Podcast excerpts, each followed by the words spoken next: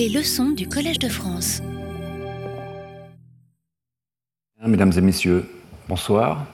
Bienvenue à cette euh, deuxième leçon donc de ce cours 2021-2022 de la chaire euh, Évolution des génomes et du développement, qui va donc être entièrement consacré à cette transition vraiment très importante de, de, de ce membre ptérygien d'une nageoire au membre chiridien, le membre typique des tétrapodes.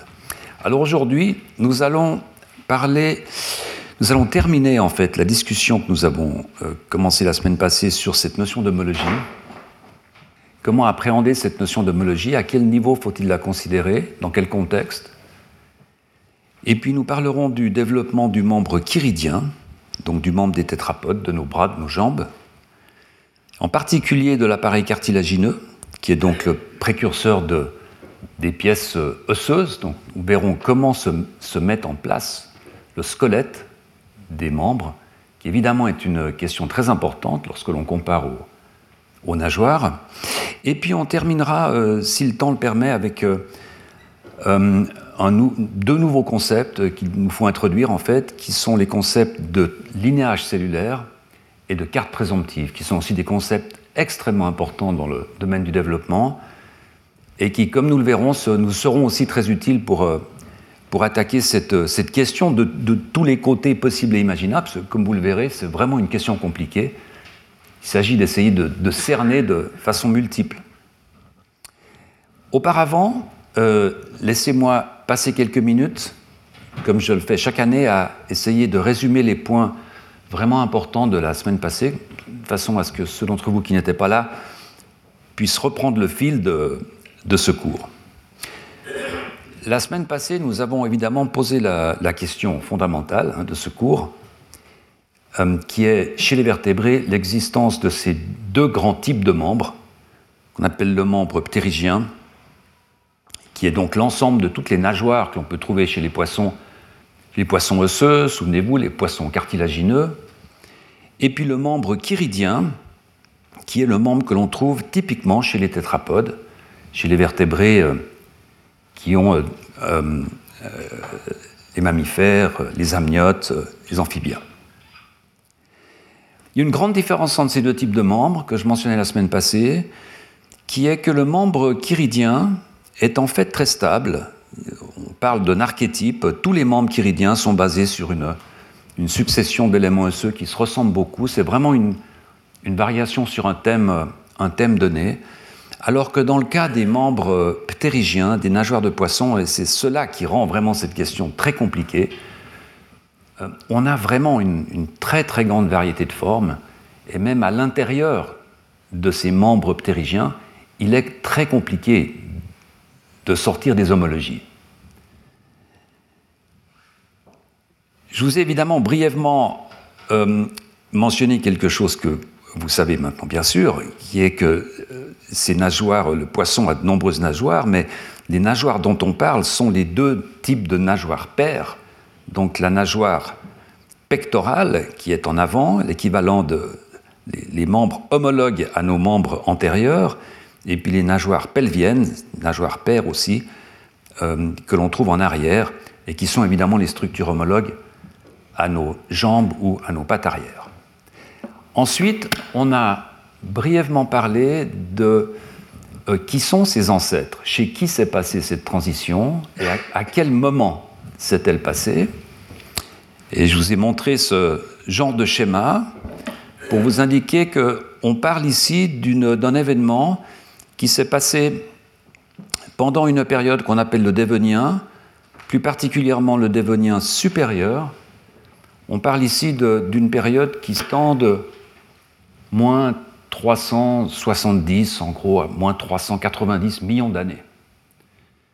À l'intérieur de cette période, je vous ai mentionné quatre types de fossiles qu'on a brièvement discutés. Un fossile Pandérictis qui se trouve au démarrage de cette transformation. Ce sont donc des poissons sarcoptérygiens et qui n'a pas encore de doigts. Et puis je vous ai parlé de deux fossiles, de deux types de fossiles, qui à l'inverse sont vers la fin de cette transformation, qui sont Ichthyostega et Acanthostega, des fossiles très, très fameux. Et souvenez-vous, ces fossiles ont déjà une digitation bien établie. Je vous mentionnais la semaine passée que ce sont des animaux polydactyles. Et en fait, il y a une, une trentaine d'années, ça a un peu révolutionné la vue qu'on avait de nos ancêtres, puisqu'on pensait que euh, la formule pentadactyle était, arrivée dès le début. Et non, en fait, on, a vécu ultérieurement une réduction de la, dactylie. Alors on a cette, euh, vue, ces schémas de cet enchaînement de poissons, du plus ancien en bas au plus récent en haut, de ces poissons sarcoptérygiens, avec Panderictis ici, un squelette qui euh, n'a pas de, doigts, et puis Ichthyostega, Acanthostega ici, avec des doigts, et la question que je posais la semaine passée, évidemment, et qui, va nous rester avec nous pendant tout ce cours, c'est que s'est-il passé entre ces fossiles Est-ce que l'on peut trouver des formes intermédiaires qui pourraient nous informer sur euh, de quelle façon ces doigts ont été acquis? Et jusqu'alors, il y a un fossile qui peut-être remplit ces critères, c'est ce fameux Tiktaalik dont on a parlé abondamment la semaine passée, qui est découvert euh, par l'équipe de Neil Shubin, qui travaille à Chicago en 2006, publié en 2006, et qui se présente un peu, souvenez-vous, comme une sorte de chaînon manquant, comme en tout cas qui est présenté comme une sorte de fossile intermédiaire. Et on le voit très bien dans ce cladogramme, donc dans cette classification des structures euh, selon leur ressemblance. En fait, on, voit ici l'émergence, le temps qui passe, qui passe pour arriver ici à l'émergence des doigts, où on voit là les, des squelettes très éloignés, et puis Eusthénoptéron ici, Pandérictis, et finalement, euh, entre ces doigts et Pandérictis, on a ce squelette de Tiktaalik, alors qui est placé à cette position, souvenez-vous, on en a discuté la semaine passée, c'est pas entièrement clair la raison pour laquelle il est classé à cette position. Il y a des arguments assez forts dans la publication, notamment, souvenez-vous, je vous ai montré des surfaces d'articulation qui commencent à ressembler à une articulation entre un poignet et des éléments euh, digitaux. Mais ce que j'aimerais rappeler en montrant cette, cette image, c'est que les auteurs eux-mêmes, en fait, sont très prudents dans la publication originale ils emploient beaucoup de, conditionnels que peut-être, peut-être sont cela des éléments qui, en évoluant, auraient pu donner des doigts, etc. Donc une formulation qui est une formulation typiquement de scientifique. Et je vous parlais de la grande différence qui existe entre euh, précisément le statut de la découverte en science, le résultat scientifique, et puis l'interprétation de cette découverte et sa dissémination. Je disais que c'était un, un bon exemple.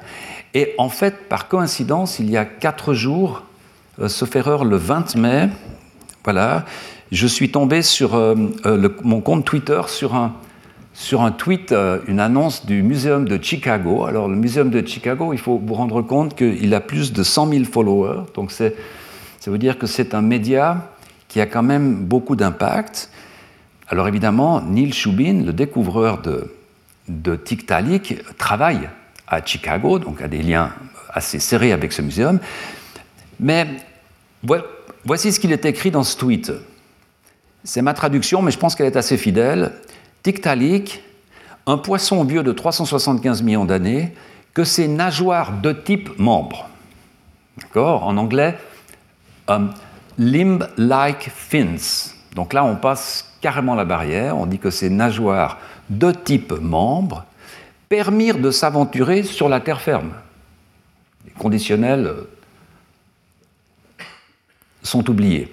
C'est un fossile traditionnel, c'est un fossile traditionnel clé qui montre comment, how, how, comment un poisson ancien peut évoluer en animaux terrestres. Alors évidemment, euh, mon collègue Choubin n'est pas responsable de cette formulation. C'est, une fois de plus, c'est un autre sujet de cours qui est, absolument passionnant, en fait, qui concerne la communication scientifique. On voit que pour que les messages passent, il faut que ce soit des messages clairs, des messages affirmatifs. Et finalement, tant mieux si on, se permet deux trois, deux, trois libertés avec la vérité, euh, tant que cela reste en dehors vraiment du, milieu scientifique. Bref, ceci nous a amené à la notion d'homologie, et c'est là que j'aimerais reprendre le fil du cours euh, cette semaine.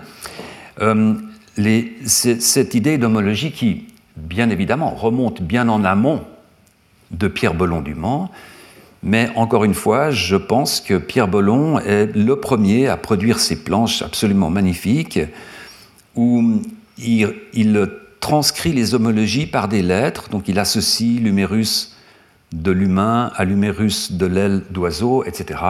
Il y a très très peu d'erreurs, comme je le mentionnais, quasiment pas d'erreurs, comme je le mentionnais euh, la semaine passée. Alors bien évidemment, lorsque l'on regarde ce genre de, planche, on s'aperçoit d'un problème du niveau d'homologie, euh, car en fait, si l'on considère le membre ici, il est bien évident que ce membre euh, ce bras humain est homologue à cette aile, la, structure osseuse de ce bras humain est homologue à cette aile euh, d'oiseau. Et puis, on le sait aussi, je vous le disais tout à l'heure, que le membre chiridien, ce membre-là ou ce membre-là, est homologue aux nageoires pectorales, le membre antérieur, aux nageoires pectorales du poisson. Donc c'est un premier niveau d'homologie. Mais lorsque l'on commence à regarder à l'intérieur de ces membres, donc les structures que l'on trouve à l'intérieur de ces structures homologues, on commence à avoir des problèmes. je vous disais la semaine passée qu'effectivement, si l'on regarde la première pièce osseuse, il est pratiquement acquis que cette pièce osseuse est homologue entre les poissons sarcopterygiens. Et on le verra la semaine prochaine, probablement avec certaines pièces que l'on trouve dans les poissons osseux d'aujourd'hui, donc des poissons vivants. Et on va donc considérer que cette pièce, la première, le, gros os proximal, est un humérus. Lorsque l'on arrive à la deuxième pièce, la pièce intermédiaire, qui est très reconnaissable dans, le membre chiridien, eh bien, on commence à avoir un certain nombre de problèmes euh, on va définir ces deux pièces chez les poissons euh, sarcoptérygiens comme étant un radius et un cubitus. Mais on voit bien que ces radius et cubitus sont chevauchants avec ces deux os ici, dans Panderictis. Ces deux os ici, on va les qualifier d'ulnare et d'intermédium, qui chez, dans le membre chiridien, sont des os du carpe. Donc on va faire une homologie entre des petits os que l'on trouve ici, qui sont juste à la, fin du radius et du cubitus, avec les os qu'on va trouver là. On voit que c'est quelque chose qui est quand même tout de même moins fixé. Et puis lorsqu'on arrive dans la partie la plus distale, alors là évidemment, on a ce problème qu'on discutait de la, semaine passée. Est-ce que, les poissons ont des doigts? Est-ce que l'on peut dire que ces structures-là, ces, ces pièces osseuses surnuméraires, sont des structures qui peuvent être homologues à nos doigts?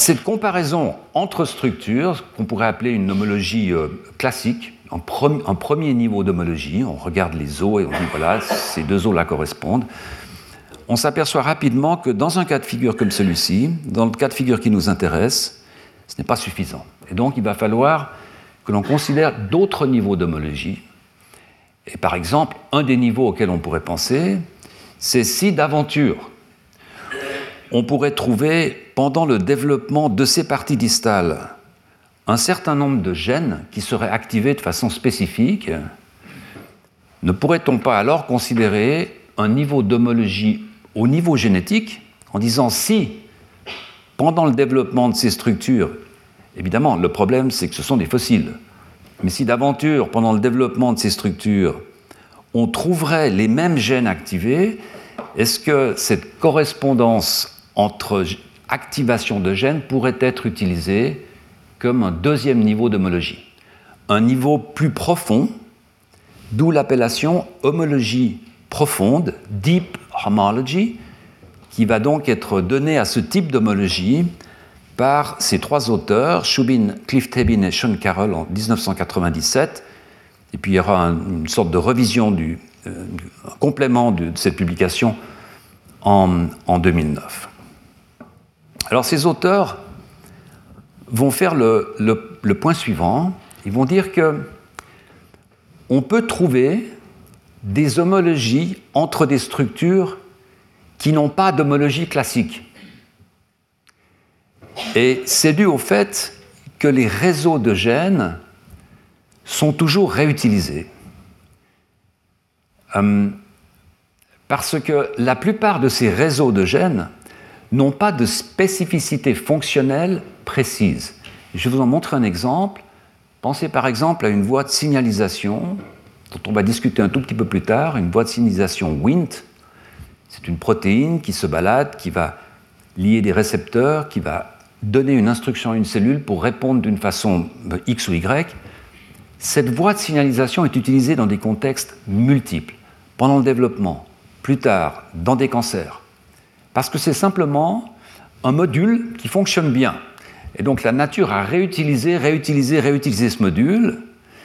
Et lorsque on a une agrégation de modules qui fonctionnent bien, qui sont réutilisés ensemble dans deux structures différentes, on peut peut-être penser qu'à l'origine, il y avait une structure qui n'était pas homologue à ces structures, mais qui implémentait ces modules. Je vais vous donner un exemple qui sera peut-être plus simple à, comprendre et qui vont dire ici, euh, par exemple, nous proposons que les systèmes de régulation qui euh, organisent les pattes des arthropodes et les membres des vertébrés ont une homologie profonde. Alors pourquoi?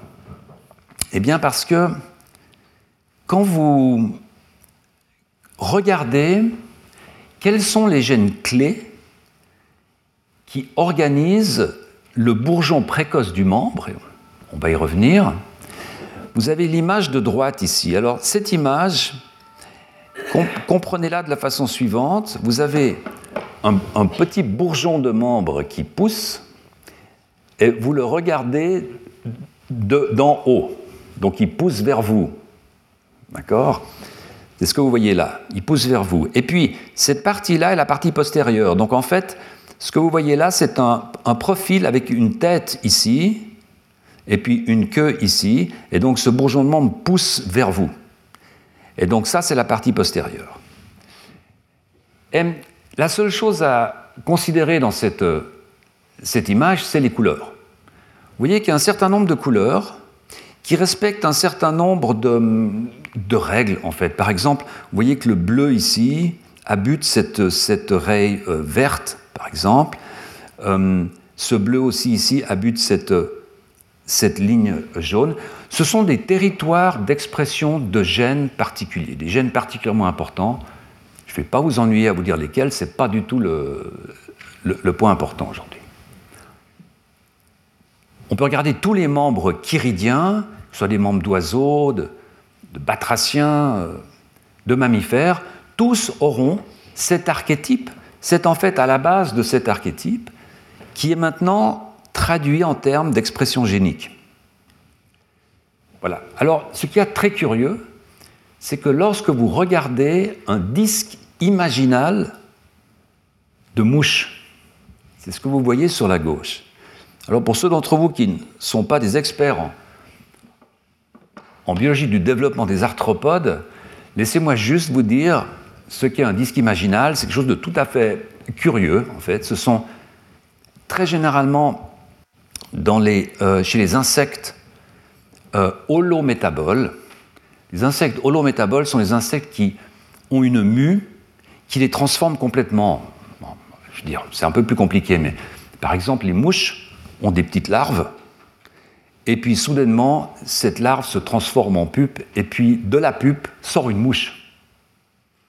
Donc comment cela est-il possible? Eh bien parce que la mouche, la larve, a une collection de ces petits disques de cellules, ce sont des petits disques de cellules, qui en fait sont pré-organisés pour donner les structures. Et la larve de mouche a donc des disques pour les pattes. Et pendant la métamorphose, pendant la mue, ces disques vont simplement s'allonger et ça va faire une patte. Donc le centre du disque, si vous voulez, ce sera le bout de la patte. C'est tout à fait extraordinaire, mais ce n'est pas vraiment ce dont je veux parler dans ce cours. Mais regardez une fois de plus les domaines d'expression des mêmes gènes ici, donc des gènes qu'on appelle orthologues, c'est-à-dire les gènes qui correspondent aux gènes vertébrés chez la mouche, eh bien vous voyez que les mêmes règles sont respectées.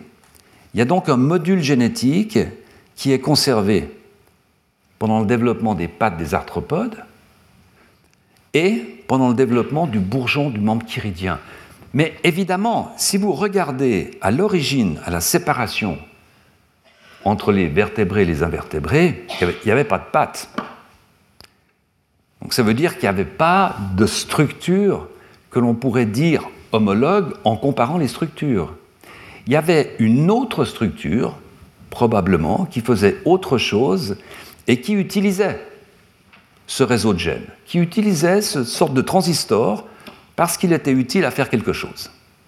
Et puis ça a évolué de chaque côté pour faire une patte chez les vertébrés, pour faire une patte à partir d'un disque imaginal chez les diptères. Alors, ces homologies profondes, est-ce qu'elles restent toujours profondes lorsqu'elles commencent à diverger de façon évolutive? Là, j'aimerais revenir sur notre question en montrant un exemple qui, j'espère, est aussi relativement simple. On va donc partir d'une structure qui contient toute une série de ces transistors génétiques, si vous voulez, toute une série de ces, ces réseaux d'interactions génétiques qui travaillent ensemble pour faire cette structure. Mais qui n'a rien à voir ni avec la structure B, ni avec la structure C. C'est une structure peut-être une, je sais pas, une, glande interne, ou peu importe. C'est une structure qui utilise ce réseau d'interaction génétique parce qu'il est favorable. Et puis à un moment donné, parce que ces réseaux sont favorables, parce qu'ils peuvent être très utiles, ils vont être cooptés, c'est comme ça qu'on appelle ce phénomène dans l'évolution, c'est-à-dire ils vont être pris pour faire autre chose. Et dans ce cas-là, ils vont être pris pour faire, pour organiser les disques imaginaux des insectes, alors que là, ils vont être pris euh, beaucoup plus tard euh, dans la lignée des vertébrés pour organiser le membre des vertébrés. Ces structures-là ne sont pas à proprement parler homologues, au sens de Pierre Belon, au sens de Richard Owen, parce qu'il n'y a pas de structure ancestrale qui a dérivé dans ces deux structures. D'accord? Par contre, ce sont des structures qui ont une homologie profonde. C'est-à-dire que ce sont des structures qui sont fabriquées grâce au même transistor, grâce à la même collection de transistors. D'accord? Ça, c'est l'esprit derrière cette définition de l'homologie profonde.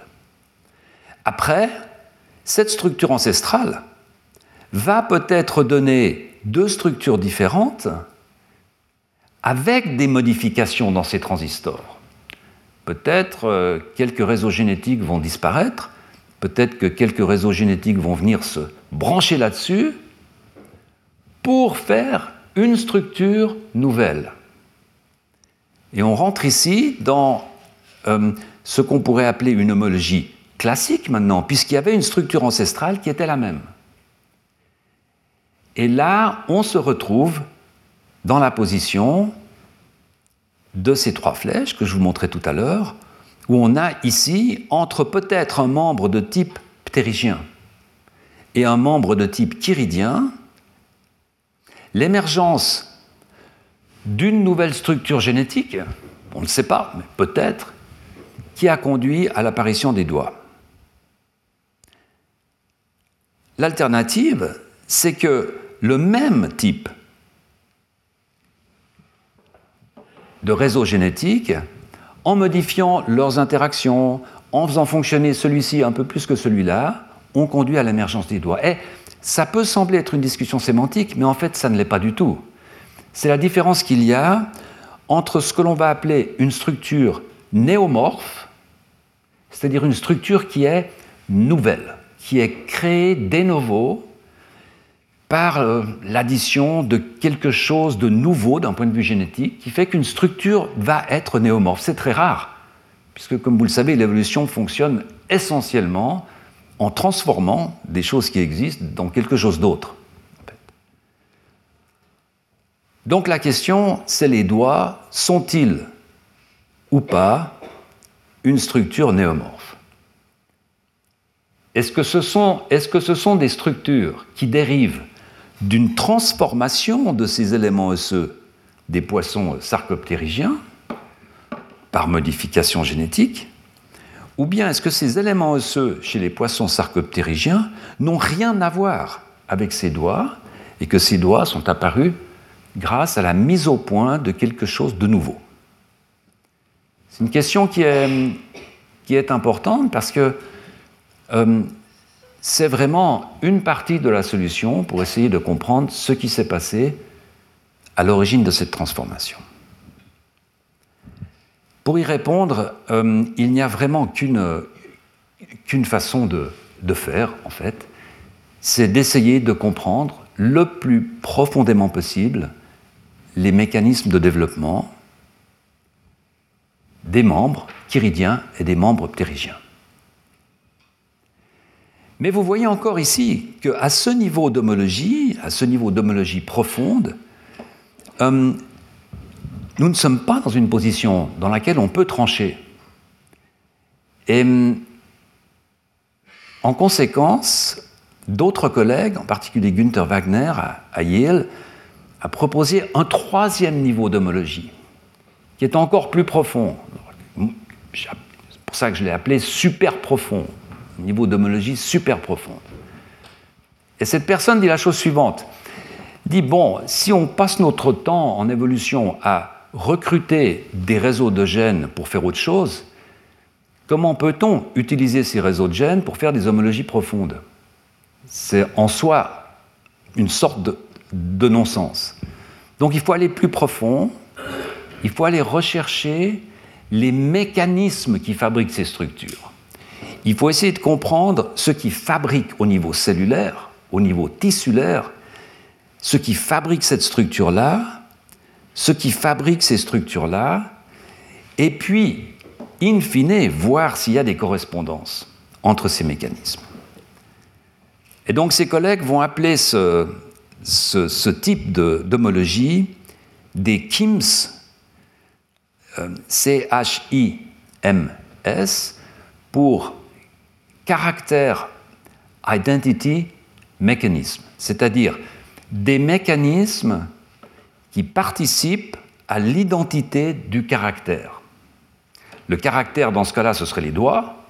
Donc on peut se poser la question, peut-on isoler des KIMS de doigts c'est-à-dire des mécanismes qui vraiment sont responsables de donner à cette structure une identité de doigt? Pas, en comparaison l'os, pas en, comparant les, os, ça c'est l'homologie classique, pas en comparant quels sont les gènes exprimés, ça c'est l'homologie profonde, mais en se disant mais quels sont vraiment les mécanismes fins qui produisent ces doigts pour voir si ce sont les mêmes qui produisent les éléments osseux des, nageoires euh, euh, sarcoptérygienne. D'accord?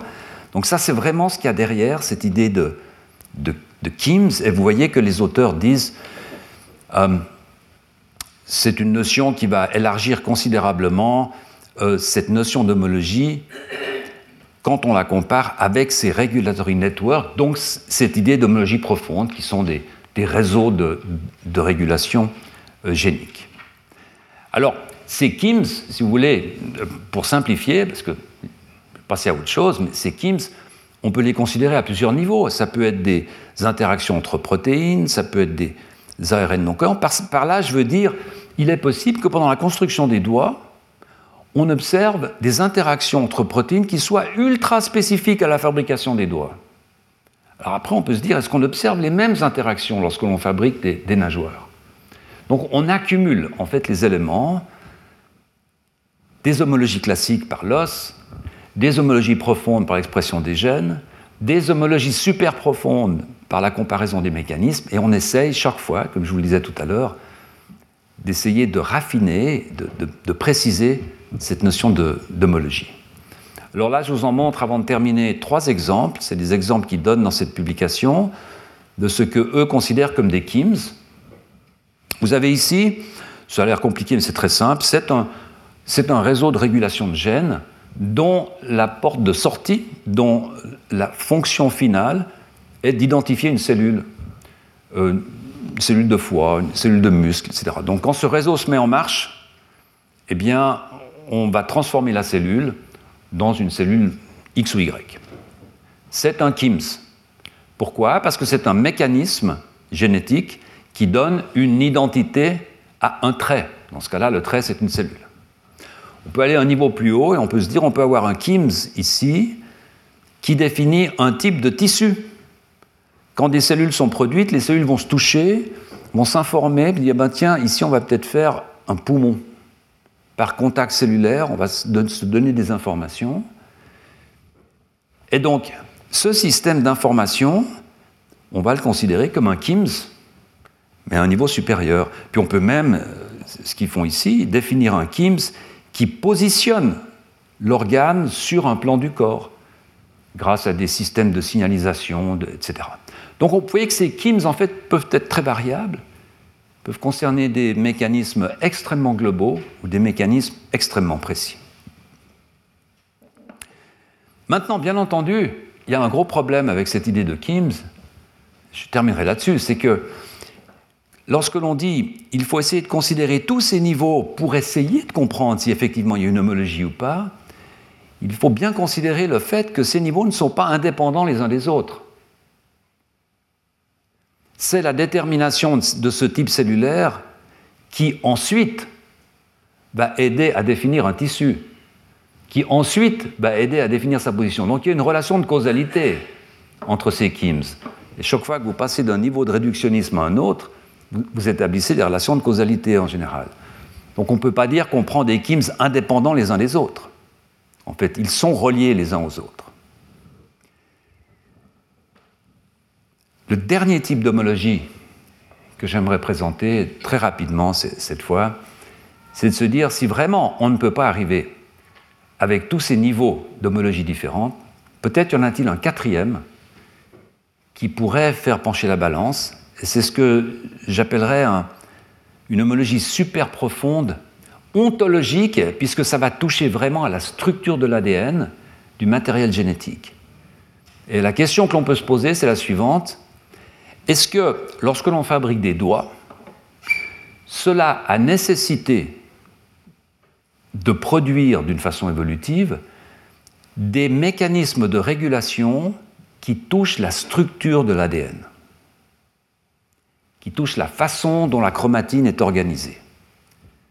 Si c'est le cas, et si c'est vraiment spécifique, et si l'on retrouve cette même modification de la structure de la chromatine ou de l'ADN dans une structure qu'on espère être homologue, dans ce cas particulier ces rayons osseux du poisson, eh bien là vraiment on arrive à un niveau de confiance qui est telle que peut-être alors pourrait-on dire oui, ces structures sont, sont homologues. Et on discutera de ça au dernier, à la dernière leçon, où vous verrez qu'on peut aujourd'hui aller essayer de trouver des structures de régulation qui sont en quelque sorte inscrites dans la chromatine, dans l'ADN, dans des cas très particuliers, et donc on peut se poser la question, est-ce qu'on retrouve ces structures dans des espèces très éloignées pour des, sous-structures qu'on aimerait, auxquelles on aimerait assigner une, homologie?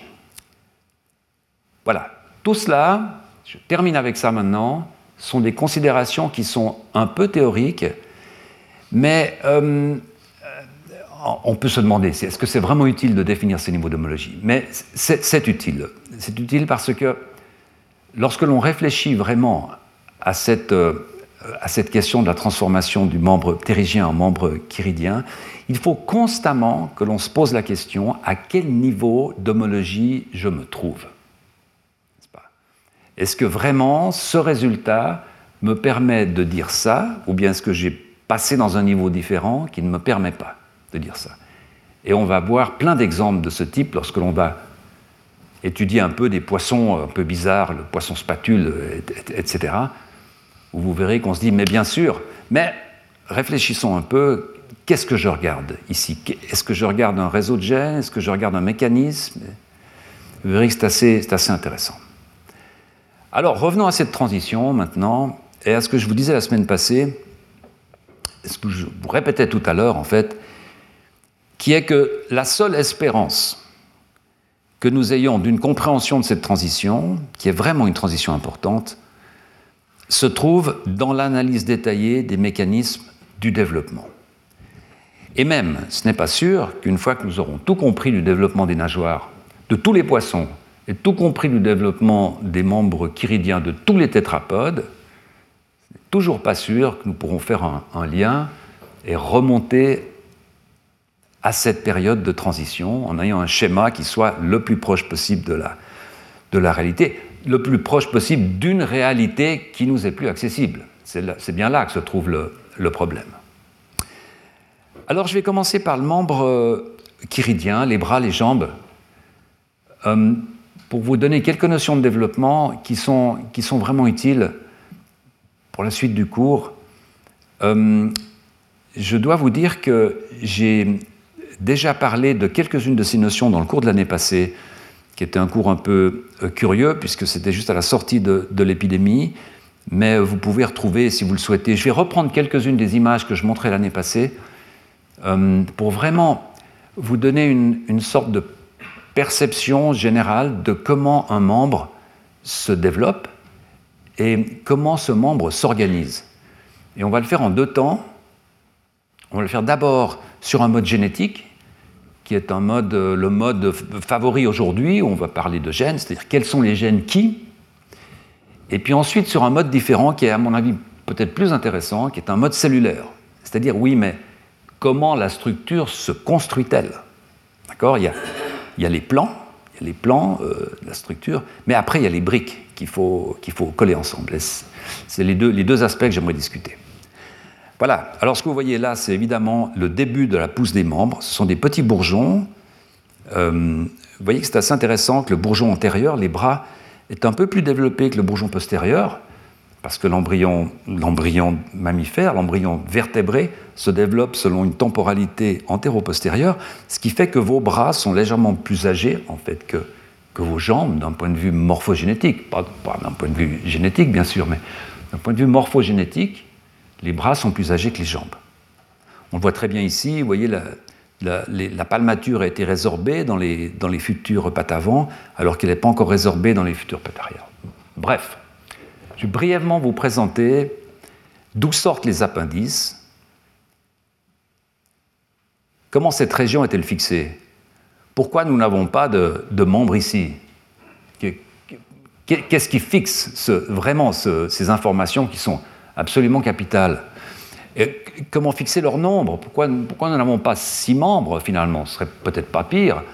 Euh, quels sont les mécanismes de croissance et d'organisation, les polarités, la séquence d'ossification, l'inage cellulaire? Alors, je, vais faire assez rapidement, tout en essayant de, de, vous donner en même temps des bases euh, vraiment classiques du, de la biologie du développement pour, pour comprendre un peu comment ça se passe.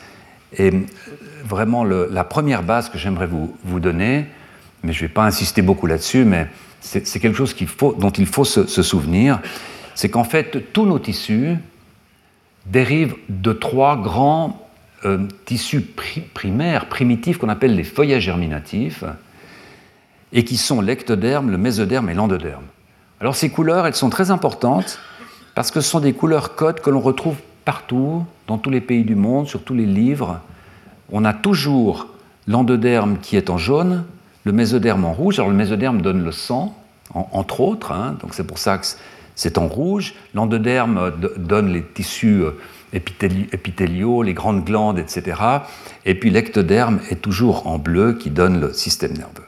Alors endon en dedans, ectos au dehors, mésos médian. Voilà. Si on a compris ça, en fait, on a pratiquement compris 80% du principe du développement des, embryons, euh, alors vertébrés certainement, mais même en, dehors des vertébrés. Euh, le but, en quelque sorte, sans parler de télonomie, mais le but de l'embryon, c'est de s'organiser d'une façon à avoir l'ectoderme à l'extérieur, l'endoderme à l'intérieur pour faire les grandes glandes, etc., les glandes épithéliales, et entre les deux, une couche qui va être le mésoderme, qui va consister dans la structure osseuse, les muscles. Donc on va avoir la peau ectodermique qui va couvrir le tout, le système nerveux qui, pendant le développement, est très à l'extérieur, c'est pour ça qu'on le classe, c'est d'origine ectodermique, hein.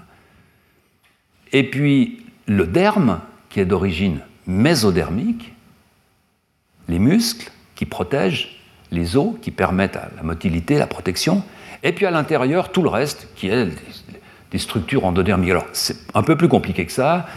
Dans le tube digestif, il y a aussi du muscle lisse, bien entendu, etc. Mais c'est en gros, c'est comme ça que l'embryon doit s'organiser.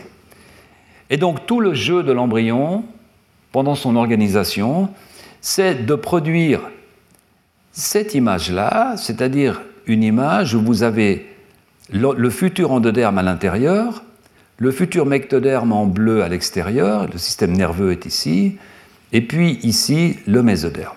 Alors ce que vous voyez là, c'est à peu près une coupe à travers ce fœtus là, de souris, hein, et on regarde par en bas. D'accord? Donc c'est une coupe transverse, et on voit ces trois feuillets germinatifs qui commencent à s'organiser.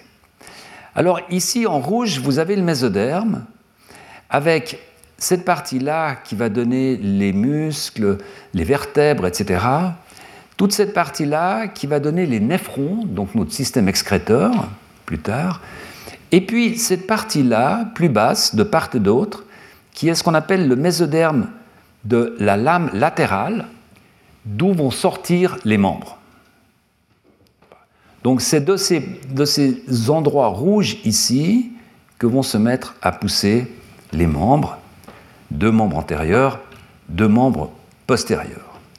Alors comment ces membres commencent-ils à pousser? Eh bien, si vous prenez maintenant cette partie-là et que vous l'agrandissez, voilà, vous avez ça ici, vous avez là des cellules du mésoderme qui sont extrêmement bien organisées, qui sont de type épithélial. Donc des cellules qui sont bien collées les unes, qui ont une polarité, qui sont collées les unes aux autres, qui sont très solides, qui ne bougent pas. C'est vraiment typique de structure de cellules épithéliales.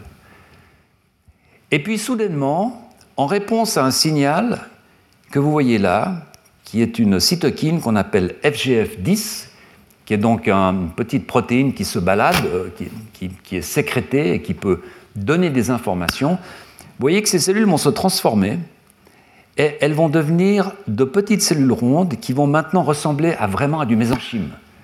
Et ces petites cellules rondes vont commencer à pousser. C'est ce qu'on appelle la transition épithélio-mésenchymateuse. C'est une, transition extrêmement importante euh, qui a été découverte par des embryologistes. Elle est très importante aujourd'hui parce que l'on pense que c'est une des façons dont des cellules tumorales quittent la tumeur primaire, donc en se transformant pour faire de petites cellules rondes, elles vont essaimer dans le, corps. Donc on retrouve en fait ces processus embryologiques dans le développement euh, des tumeurs. C'est pour ça que c'était beaucoup, beaucoup étudié. Donc FGF10 qui, en signalisant, va produire, vous voyez ici, cette couche bleue qui est une couche d'épiderme qui va être renforcée. Donc on va avoir une sorte de, couche épaisse d'ectoderme, et cet ectoderme épais, qu'on appelle la, la couche apicale, peu importe, va commencer à sécréter des facteurs de croissance. Et puisque cette couche d'ectoderme sécrète des facteurs de croissance, le membre va pousser. Alors, c'est très important de comprendre, pour ce qui va nous intéresser, pour les doigts, pour la partie distale, que le membre pousse par la partie distale. C'est une tour Eiffel. Ce n'est pas une structure qui pousse par le bas. C'est une structure qui pousse par la pointe. C'est absolument fondamental de, comprendre euh, euh, ce, point-là. Si vous arrivez avec un moyen X ou Y à interrompre la croissance d'un membre, et ça a été fait chez les, les oiseaux, eh bien vous allez avoir des oiseaux qui vont avoir des, troncations de, leur squelette. Si vous interrompez très rapidement, vous allez avoir qu'un numérus. Si vous interrompez un peu plus tard, vous aurez que cette partie-là, et puis si vous etc. Donc c'est vraiment une structure qui pousse de façon distale. Alors un tout petit mot sur pourquoi que deux membres, deux paires de membres Pourquoi pas de, membres ici Et hum, là, c'est un point qui bon, qui ne concerne pas exactement le, sujet du cours de cette année. Donc, si vraiment ça vous intéresse, euh, allez voir sur le cours de l'année passée. Mais c'est un, point tout de même sur lequel je reviendrai plus tard. Donc, je, vais en dire une minute. Euh, l'activation de ce facteur FGF10, donc qui va démarrer la pousse du membre, se fait par une autre protéine qui est codée par un autre facteur que vous voyez ici qui s'appelle TBX5. Donc là, vous avez le membre et là, vous avez la colonne vertébrale, la future colonne vertébrale. Ce n'est pas encore de l'os, c'est la future colonne vertébrale. Et donc la question, c'est qu'est-ce qui fait que ce gène TBX5 ne va être activé que dans cette partie-là? Parce que si TBX5 était activé partout, on aurait un énorme, un énorme membre qui, nous pousserait latéralement. Donc la question c'est quels sont des y a-t-il des déterminants génétiques qui sont différents ici, d'ici, d'ici, d'ici, c'est-à-dire des déterminants génétiques qui ont des distributions différentes le long de l'axe antéro-postérieur. Et ces déterminants, on les connaît très bien, ce sont les gènes OX, ces fameux gènes OX. On va passer trois leçons à parler d'un type de ces gènes OX, qui est un marqueur distal justement de, du membre. Euh, il y a des combinaisons de gènes OX différentes ici, différentes ici, différentes ici, différentes ici. Et vous voyez que c'est illustré là avec écrit OX. Vous avez ici OX 4, 5, parce qu'on est en haut. Si vous allez en bas, vous avez OX numéro 11. Quand vous avez OX 4 et 5, vous activez TBX. Quand vous activez TBX, vous activez FGF. Quand vous activez FGF, vous poussez un membre. Quand vous avez OX 8, 9 ici, rien ne se passe. Mais quand vous avez OX 11, vous activez TBX, vous activez FGF, vous faites pousser un membre. Donc vous voyez comment la nature a évolué le positionnement des membres. C'est quelque chose d'absolument formidable. Elle a utilisé le système que nous utilisons pour, faire des vertèbres différentes, parce que notre corps, de façon antéro-postérieure, a besoin d'un système de spécification pour faire ici des côtes, ici pas de côtes, ici un sacrum. Elle a utilisé ce système d'information pour dire, en plus, sur cette région-là, on pousse un membre. Donc on va avoir un gène qui va répondre à une combinaison de ces protéines. Et le membre pousse. Ce membre, il a trois polarités, que vous pouvez voir, bien entendu, en regardant votre, bras. Il y a une polarité proximo-distale, juste pour que les choses soient claires. Il y a une polarité antéro-postérieure. Le pouce, c'est l'antérieur. Le petit doigt, c'est le postérieur. Alors évidemment, ce n'est pas restreint au pouce et au petit doigt. Euh, le cubitus est postérieur, très important, comme on le verra tout à l'heure le radius est antérieur. Euh, donc toutes ces polarités existent aussi à l'intérieur des os longs, bien entendu, pas que, dans la, main. Et puis il y a une polarité dorso-ventrale. On voit très bien, si vous regardez votre main, vous avez une paume qui est assez différente de, la partie dorsale. Hein, donc dorsale, ventrale. Et donc ces trois polarités sont relativement bien connues. La façon dont ces polarités sont établies sont relativement bien connus. Et je vais vraiment survoler ça pour euh, vous dire d'abord rapidement comment la polarité proximo-distale est établie. Alors l'année passée, je vous parlais de réseaux de gènes qui font pousser le membre. Et encore une fois, si vous êtes intéressé, je vous propose plutôt de retourner sur ce cours plutôt que de passer trop de temps là-dessus. Mais il faut juste comprendre qu'une fois que le membre est enclenché, ce membre va mettre en route un système génétique que vous avez là, qui est fait de, gènes BMP, etc., qui va auto-alimenter cette croissance. Et c'est un système qui non seulement est auto-alimenté, mais qui contient sa fin. Donc c'est un système, une sorte de système de minutage qui va faire pousser le membre, mais qui, de par sa structure intrinsèque, va arriver un moment où on dit c'est fini. Alors comment cela se, passe-t-il? Eh bien, il y a un schéma très simple ici qui explique cela très bien. Vous avez cette, euh, donc dans cet ectoderme, dans cette, région qui va tirer le membre en, fournissant des facteurs de croissance, hein, cette, cette, région distale, vous avez production de FGF8, qui est aussi une, une cytokine qui fait pousser les cellules, FGF8. FGF8 est inhibé par cette molécule BMP. Et BMP est inhibé par cette molécule gremlin. Donc quand vous avez beaucoup de gremlin, vous avez peu de BMP. Quand vous avez peu de BMP, vous avez beaucoup de FGF8. Donc le, membre pousse, le membre pousse, pousse, pousse. Vous accumulez du FGF8, vous accumulez du FGF8. Oui, mais quand vous avez trop de FGF8, eh bien, vous avez un feedback négatif sur Gremlin. Donc Gremlin va diminuer, BMP va augmenter, et le membre s'arrête, parce qu'il n'y a plus de FGF8. Donc c'est un système, en fait, qui est un système relativement classique en, en, physico-chimie, où on a un système d'interaction qui fait augmenter une concentration, une dose de cytokine qui fait pousser le membre, qui fait pousser le membre. Mais une fois que cette dose est trop élevée, il va y avoir un feedback négatif et ça va terminer le système. C'est comme ça que pousse le membre, d'une façon génétique, entre guillemets. C'est comme ça que.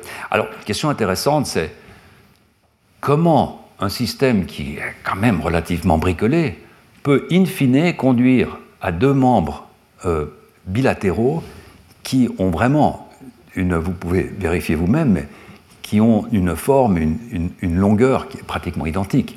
Ça, c'est une question vraiment intéressante en, biologie et qui est très peu comprise. Parce qu'il faut bien vous imaginer que cela se passe à un moment où le membre est à peine visible. Et pourtant, des mois plus tard, on arrive à des structures qui sont relativement euh, bilatérales, symétriques. Pendant cette croissance, évidemment, vont se déterminer les parties. Je vous disais tout à l'heure, que c'est un membre qui pousse de façon distale et que si on interrompt cette croissance, on va avoir soit un numérus, soit un numérus, un radius cubitus. Donc de cela découle la conclusion très simple que l'humérus est spécifié avant le radius et le cubitus, qui sont spécifiés avant les parties les plus distales.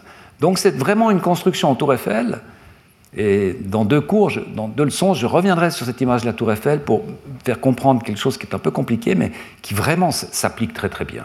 Il y a un premier étage qui est l'humérus, il y a un deuxième étage qui est le radius cubitus, et puis on arrive à la, à pose de la, de la, dernière partie.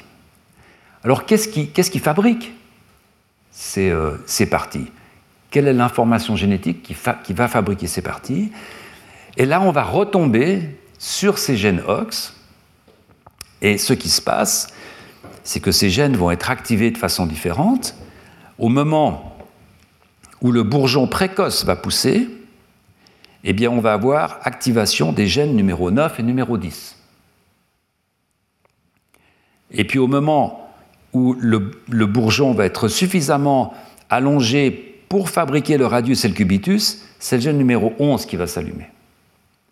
Et puis finalement, en fin de parcours, Lorsque la main, le pied, les autopodes vont être fabriqués, ça va être du ressort des gènes numéro 13. Alors vous voyez que ces gènes OX, je ne vais pas parler beaucoup de la régulation des gènes OX en eux-mêmes, ce qui va nous intéresser pour la suite du cours, c'est ces gènes numéro 13. Pourquoi? Mais c'est évident, parce que ces gènes numéro 13, je viens de vous le dire, sont les gènes qui fabriquent la main. Homologie profonde, est-ce qu'on va retrouver ces gènes numéro 13 dans la fabrication des nageoires? Où va-t-on les retrouver Etc. C'est pour ça que j'insiste euh, là-dessus. Mais un tout petit mot tout de même, pour vous dire que c'est une série de gènes qui est tout de même assez remarquable, puisqu'en fait, souvenez-vous, je vous disais il y a 10 minutes que ces gènes fabriquent la colonne vertébrale et que des combinaisons de ces protéines définissent d'où vont sortir les membres. Et donc on a deux fonctions fondamentales dans la fabrication des membres pour ces gènes OX que vous voyez là. On a toutes ces combinaisons le long de la future colonne vertébrale, la combinaison de protéines qui se trouve ici, par combinaison, je veux dire, il y a peut-être OXA4, OXB5, OXC4 et OXC5. Et cette combinaison de protéines régule TBX. D'accord? Alors que si vous avez là-dedans un gène numéro 6, un gène numéro 7, c'est fini, ça ne fonctionne plus. Donc à cet endroit précis, ici, va pousser un membre. Et qu'est-ce qui va déterminer et aider à pousser ce membre? Ce sont d'autres gènes OX qui sont en fait localisés sur des endroits différents de ces, clusters. Peu importe vraiment cette, logique de régulation qui est extrêmement euh, intéressante, mais ce que j'aimerais vraiment vous faire euh, passer sur cette organisation proximodistale, c'est l'aspect génétique, c'est-à-dire que se passe-t-il si l'on enlève la fonction de ces gènes OX, c'est-à-dire est-ce que vraiment ces gènes ont quelque chose à voir avec l'organisation des membres, avec la pousse de ces éléments osseux. Et je vous montre ici des travaux qui ont été faits euh, dans le laboratoire Pierre Chambon à Strasbourg, de Mario Capecchi à, à Salt Lake City, dans le Utah, ou dans mon laboratoire. Et vous voyez qu'il y a deux, deux séries de ces gènes OX qui sont impliqués dans la fabrication des membres. Vous avez ici un membre, alors c'est humain, mais ce serait pareil chez la souris, évidemment ce ne sont pas les expériences qu'on a faites chez les humains, les expériences qui sont faites chez la souris. Et vous voyez que quand on enlève les deux gènes numéro 13, donc les derniers, les gènes qui sont tout au bout de la série, on enlève la main. Il n'y a plus de main, il n'y a plus d'autopode. Lorsque l'on enlève les gènes qui sont du groupe numéro 11 ici, ces deux gènes numéro 11, vous voyez qu'il n'y a plus de zeugopodes. Il y a une main. Pourquoi y a-t-il des mains? Parce que ici, vous avez les gènes numéro 13. Donc ils vont faire des mains. Mais il n'y aura plus de zeugopodes, il n'y aura plus de pièces intermédiaires, radius cubitus. En fait, ce n'est pas exactement vrai. Vous voyez qu'il y a des tout, tout petits radius cubitus, parce qu'autrement, ça ne pourrait pas se faire. Il ne pourrait pas y avoir d'articulation. Et que se passe-t-il maintenant lorsque vous enlevez tous ces gènes? Eh bien, vous enlevez tout, sauf, c'est extrêmement intéressant, un petit tiers en fait de l'humérus qui probablement est fabriqué de façon différente, mais peu importe. Donc le message que j'aimerais faire passer ici, c'est que oui, ces gènes sont absolument essentiels pour la fabrication des membres, et hum, il est important de se souvenir pour la suite du cours que les gènes numéro 11 fabriquent la partie intermédiaire, le zeugopode, le radius et le cubitus, et que les gènes numéro 13 fabriquent la main. Pourquoi? Ben, Revenons à ce cladogramme que je vous montrais, où je vous disais, euh, où je vous disais oui, ces pièces osseuses qu'on voit après l'humérus chez les poissons sarcoptérygiens, est-ce que ce sont vraiment un radius, un cubitus? Eh bien là, on a une approche par homologie profonde, donc simplement en comparant les expressions géniques chez les poissons, pour voir si effectivement d'abord les poissons ont-ils un gène, des gènes numéro 11 Et puis s'ils ont des gènes numéro 11, est-ce que ces gènes numéro 11 fonctionnent pendant le développement de la nageoire? Donc on retombe là dans une homologie profonde. D'accord? Et on le verra plus tard. Alors un tout petit mot sur euh, l'établissement de cette polarité antéro-postérieure, qui évidemment est absolument critique dans l'utilisation de, nos mains, et encore plus chez certains autres euh, animaux. Pour faire rapide, euh, toute cette polarité est en grande partie euh, établie par un gène qui s'appelle Sonic Hedgehog, qui est encore une fois une molécule sécrétée et qui va signaliser à d'autres cellules, comme c'est le cas pour les BMP, comme c'est le cas pour WINT, etc. Ce sont des voies de signalisation différentes, mais qui fonctionnent dans le fond d'une façon relativement euh, similaire.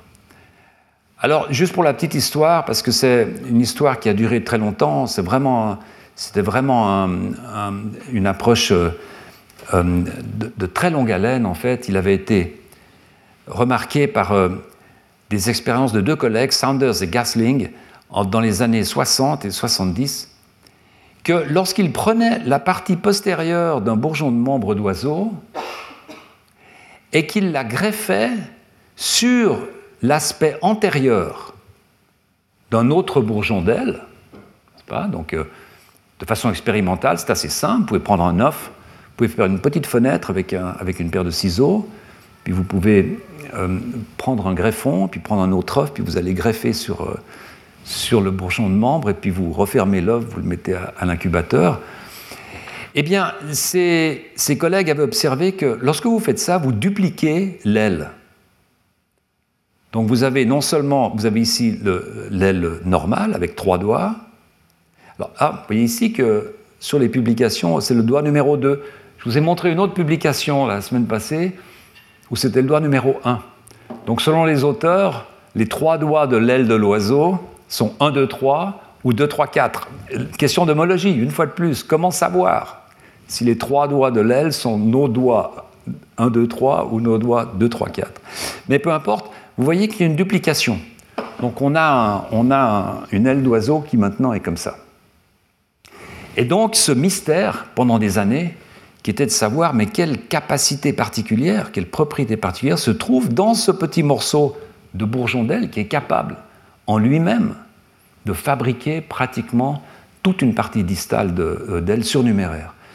Et c'est une découverte qui a été faite euh, dans les années 90 par euh, Robert Riddle dans le laboratoire de Cliff Est, c'est encore une fois une molécule diffusible qui s'appelle Sonic Hedgehog. Alors pourquoi Sonic? Parce que parce qu'il n'y a que deux espèces de hérissons. Il y avait trois gènes, en fait. C'est un gène qui, chez la drosophile, s'appelle hérisson, hedgehog, parce que quand, il est muté chez la drosophile, il donne un aspect qui ressemble un peu à un hérisson. Donc les, généticiens de la mouche aiment bien donner des, noms, euh, euh, des noms très évocateurs aux, mutants. Donc c'est un mutant de mouche qui s'appelle hérisson. Ce gène cloné par homologie homologie de gènes cette fois. Chez les vertébrés, ses collègues trouvent trois copies. Et comme il n'y avait que deux espèces de hérissons euh, sur Terre, ce erreur, l'hérisson du désert et je ne sais plus lequel autre, le troisième gène, ils l'ont appelé du nom du hérisson de la console Sega Sonic. Donc Sonic Hedgehog, en fait, c'est le nom de cette molécule euh, très particulière. Et pour être absolument sûr, que c'était bien cette molécule qui était responsable de cet effet polarisant, eh bien, ils ont fait l'expérience suivante. Ils prennent des cellules mésenchymateuses, des cellules de mésoderme, ils transfectent, ils infectent ces cellules avec un virus qui contient de l'ADN qui code pour cette protéine. Donc ces virus, ces cellules vont produire cette protéine Sonic Hedgehog puis ils vont faire un culot de ces cellules, et puis ils vont implanter ici simplement ce culot de cellules qui contient cette protéine Sonic Hedgehog. Et lorsqu'ils font cette expérience, eh bien, vous voyez, ils obtiennent, alors avec des effets différents, mais ils obtiennent des, ailes qui ressemblent vraiment à ce qu'on obtient quand on fait une greffe de la région postérieure. Par conséquent, la conclusion, c'est que toute cette activité polarisante de la région postérieure, cette activité qui fait que votre pouce est différent du petit doigt, donc qu'on a cette asymétrie, est due à une molécule que nous produisons dans la partie postérieure et qui s'appelle Sonic Hedgehog. Comment ça fonctionne et tout, c'est vraiment pas le, but de ce cours. Troisième polarité dernière, évidemment la polarité dorso-ventrale. Une polarité extrêmement importante. Toutes le sont, bien entendu, mais on a un peu tendance en tout cas de façon expérimentale, on a eu un peu tendance à négliger cette polarité, cette troisième polarité, qui est toutefois euh, très spectaculaire. Je vous montre ici juste un schéma. Alors ce que vous voyez là maintenant, c'est une vue de profil. Ce n'est pas toujours facile de savoir ce qu'on regarde, mais c'est maintenant une vue de profil. Donc vous avez la tête de l'embryon en haut, et cette, cette couverture d'ectoderme qui tire le, membre, elle est en bleu ici. D'accord? Donc vous avez la partie rouge ici, qui est la partie dorsale. En fait, c'est comme si vous aviez... Euh, voilà, c'est ça ce que vous voyez. Donc vous voyez la partie dorsale en haut et la partie ventrale en bas en jaune. Et la différence entre les parties dorsales et ventrales, sont mises en œuvre par, encore une fois, deux voies de signalisation. Une voie très très connue qui est la voie Wnt dans la partie dorsale, et une voie qui est tout aussi connue qui est la voie BMP euh, par l'intermédiaire d'un grill, mais la voie BMP dans la partie ventrale. La voie Wnt, pour les, s'il y a des spécialistes dans, l'audience, je mentionne simplement que c'est une voie euh, qui signalise par un récepteur qui s'appelle frisol, donc c'est un Wnt se, se, promène à l'extérieur des cellules et va trouver un récepteur qui est une protéine transmembranaire, comme c'est très souvent le cas, et va donc s'attacher à cette protéine transmembranaire. Et puis cet attachement va provoquer des séries de réactions, comme c'est toujours le cas dans les, dans les systèmes de transduction du signal, qui in fine va faire réagir la cellule. Ce que je veux mentionner ici, c'est qu'il y a deux façons très fondamentales euh, qui sont utilisées par Wnt pour fonctionner. Il y a ce qu'on appelle la façon canonique, c'est-à-dire la façon qui a été décrite au début, qui est très utilisée et qui fonctionne par l'intermédiaire d'une protéine extrêmement intéressante qui s'appelle la bêta-caténine, qui va rentrer dans le noyau. Donc, si vous voulez, c'est une voie classique. Wnt arrive, reconnaît un récepteur sur la cellule, le récepteur va faire quelque chose, il va y avoir des phosphorylations, etc. Ça va faire rentrer une protéine dans le noyau qui va trouver des gènes cibles, qui vont activer les gènes, et tout démarre. Ça, c'est vraiment la voie de signalisation très classique. Mais il y a des voies non canoniques avec Wnt que vous avez sur la droite, qui sont des voies qui n'impliquent pas, une, in fact, toujours une activation de la transcription, un passage dans le noyau, mais qui a un effet direct soit sur le, le cytosquelette, soit sur l'adhésion. Donc il y a de nombreuses façons dont Wnt peut travailler. Et on soupçonne que dans le cas de cette polarité dorso-ventrale, cette signalisation ne passe pas par cette voie canonique, en fait, passe par une autre voie, mais c'est encore à, démontrer. Alors laissez-moi juste vous montrer deux images qui sont, à mon avis, très spectaculaires. Euh, c'est ici l'expression du gène LMX1B, qui est le gène cible de cette signalisation Wnt, donc qui va déterminer la partie dorsale. Mais ce que je veux vous montrer ici, c'est que quand vous regardez cette section ici, qui est en fait celle que vous voyez en bas, hein, mais quand vous regardez cette section qui est colorée avec une coloration histologique classique, vous ne pouvez absolument pas voir de différence entre la partie ventrale et la partie dorsale. Ces cellules ici, je vous mets au défi de, de, me montrer des différences en fait entre ces cellules. Pourtant, si vous regardez l'expression, les cellules qui, qui, qui, dans lesquelles ce gène LMX1B fonctionne, vous voyez qu'il y a une limite absolument nette ici. D'accord? Toutes ces cellules-là sont des cellules dorsales, ces cellules-là vont être des cellules ventrales. Qu'est-ce qui fixe cette limite? On se retrouve avec euh, les images que je vous montrais tout à l'heure sur les homologies profondes. Souvenez-vous, les, disques imaginaux d'insectes, le démarrage où on avait ces, sortes de coordonnées spatiales, où on a des, expressions géniques qui abutent sur des frontières, etc. C'est comme ça que ça se passe en fait. Alors, est-ce que ce gène LMX1B est vraiment le gène responsable de la polarité dorsoventrale Ça, c'est démontré par le groupe de Randy Johnson aux États-Unis, qui a fait une, expérience qui est une expérience classique, mais qui a donné un résultat absolument extraordinaire. Vous voyez en haut ici, chez la souris, un membre, une, une petite patte avant euh, distale normale, avec la face euh, dorsale, avec la face ventrale, les coussinets, vous voyez ici, euh, comme chez les, chiens, les chats, puis ici une vue de profil, hein, vous avez... Euh, et en dessous, vous voyez la morphologie lorsque vous perdez la fonction du gène LMX1B. C'est absolument euh, flagrant. Vous, ici, c'est la face ventrale, mais ici, c'est la face dorsale. Vous voyez que la face dorsale est transformée en face ventrale. On le voit très bien sur le profil ici sont des souris qui ont deux faces ventrales. C'est comme si on avait une, main qui, une, simple main qui avait deux paumes. Alors comment les doigts s'articulent-ils? J'en sais rien en fait, je, probablement décrit dans la publication. Mais vous voyez vraiment à quel point ce système est géométrique en fait. On enlève la fonction d'un gène. Alors ce n'est pas ce gène, bien entendu, qui va créer cette polarité. C'est ce gène qui va être au démarrage de toute une série de réactions qui, in fine, vont fabriquer un compartiment dorsal. Voilà. Alors maintenant, j'aimerais vous dire que tout ce que je, vous ai raconté là, en fait, ce sont des considérations génétiques. Ce sont des domaines d'expression, ce sont des inactivations de gènes, mais bien évidemment, le membre ne se construit pas avec des gènes. Dans la réalité, le membre il se construit avec des cellules. Les gènes ne font qu'instruire des cellules, mais ce sont des cellules qui vont, faire, qui vont construire la structure. Et donc j'aimerais maintenant, avant de terminer, vous présenter deux études, assez rapidement.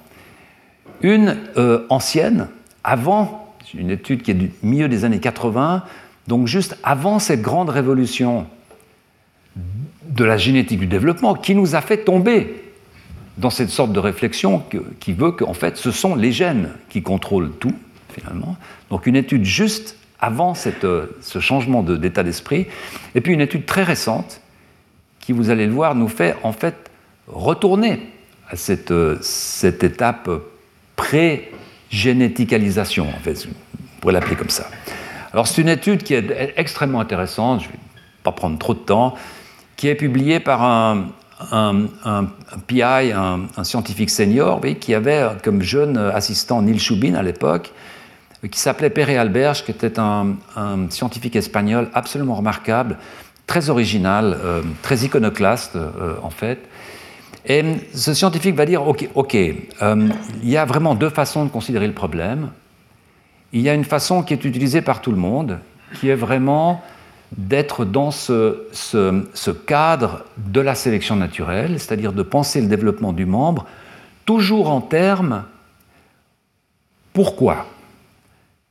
Quelle a été la pression? Pourquoi on a développé telle structure? Et lui dit non, on ne va pas faire comme ça.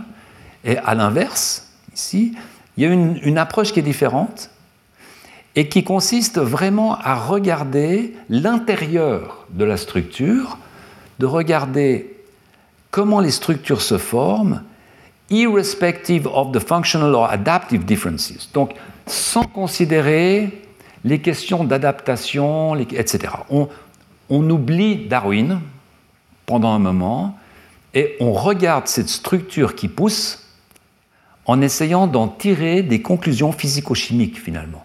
Comment ça se passe et vous voyez qu'il va faire référence, et je mentionne parce que je, trouve que c'est vraiment quelque chose d'intéressant, il va faire référence, ça c'est ma traduction une fois de plus, en disant cette méthode typologique, hein, donc, en fait reprend les idées de la nature-philosophie allemande euh, et étudie la diversité des formes. Alors la nature-philosophie allemande, c'est évidemment apprendre non pas comme une philosophie de la nature, mais de ce mouvement romantique du 18e en fait, euh, Novalis, Goethe, Schilling, etc., qui, en quelque sorte, un peu en réaction à, déjà à une sorte d'hyper-scientificalisation de la société. Hein, Newton, Newton meurt euh, en 1727, voilà, je l'ai noté ici.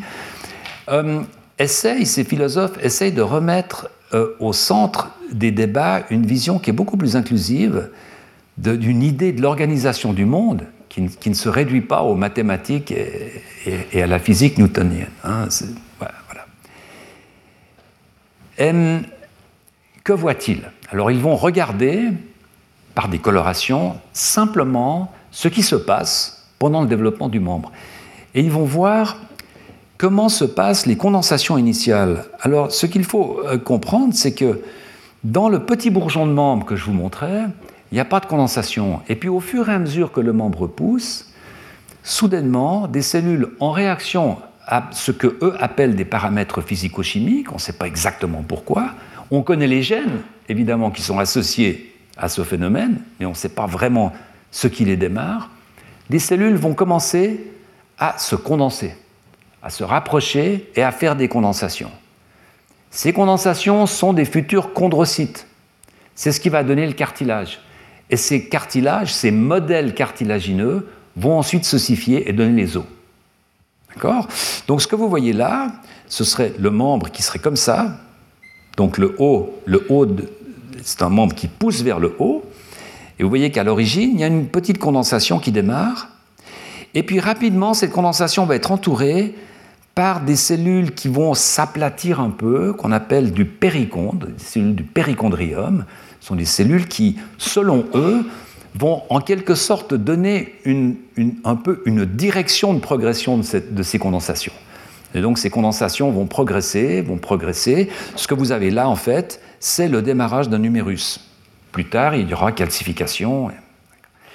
Et ils observent une chose intéressante, c'est qu'en fait, euh, la progression de ces condensations, selon certains paramètres encore une fois, qui définissent comme étant des paramètres physico-chimiques, mais pas que, eh bien, ces condensations peuvent se séparer dans un mécanisme de branchement, et puis suite à ce mécanisme de branchement, il va y avoir une segmentation, donc une division. Et c'est ce qu'ils vont appeler un mécanisme de branchement et de segmentation. Et un des paramètres qui aujourd'hui est bien connu, en fait, qui, dont on sait qu'il va influencer ce branchement, c'est l'espace c'est la grandeur du champ cellulaire. Donc quand vous avez un champ cellulaire qui est comme ça, eh bien vous allez condenser une seule condensation au centre. Dès que votre champ cellulaire va, s'élargir, ce qui est le cas dans le membre, souvenez-vous, c'est un membre qui est comme ça, dans ce cas-là, il y a plus de place et on va avoir, sous quelles contraintes On ne sait rien, mais on va avoir une séparation de ces condensations pour faire deux condensations, ensuite une segmentation. Et donc, en examinant des, dizaines et des dizaines d'échantillons, ces collègues vont arriver à ce schéma de segmentation et de branchement par lequel vous avez cette condensation primaire qui, bien sûr, sera l'humérus, qui va donner ces deux condensations qui seront bien sûr le radius et le cubitus. Alors, ici, euh, remarquez bien que sur la droite, vous avez le postérieur, donc le cubitus, l'ulna, et puis vous voyez que l'ulna va donner ces deux petites condensations qui sont quoi? Euh, L'ulnare et l'intermédium. Souvenez-vous, on en a déjà parlé, on en reparlera, qui sont chez les tétrapodes deux petits os du carpe qui articulent avec les parties distales du radius et de l'ulna, mais qui chez les sarcoptérygiens, souvenez-vous, sont des os énormes qui sont positionnés sur ce qui est défini comme un radius. Et puis les condensations vont continuer avec tout un, schéma qui est très stéréotypé. Et vous voyez que les doigts ici, les condensations des doigts, vont toutes dériver de branchement vers la droite. Même ce doigt-là, le dernier doigt, vous voyez qu'il il, il est dérivé d'un branchement vers la droite, en fait. C'est-à-dire que toutes ces condensations proviennent d'une dérivation post-axiale c'est en fait comme si tous les doigts étaient condensés sur la partie postérieure et qu'il y ait une sorte de remontée, donc une courbure de l'axe principal du membre. D'accord?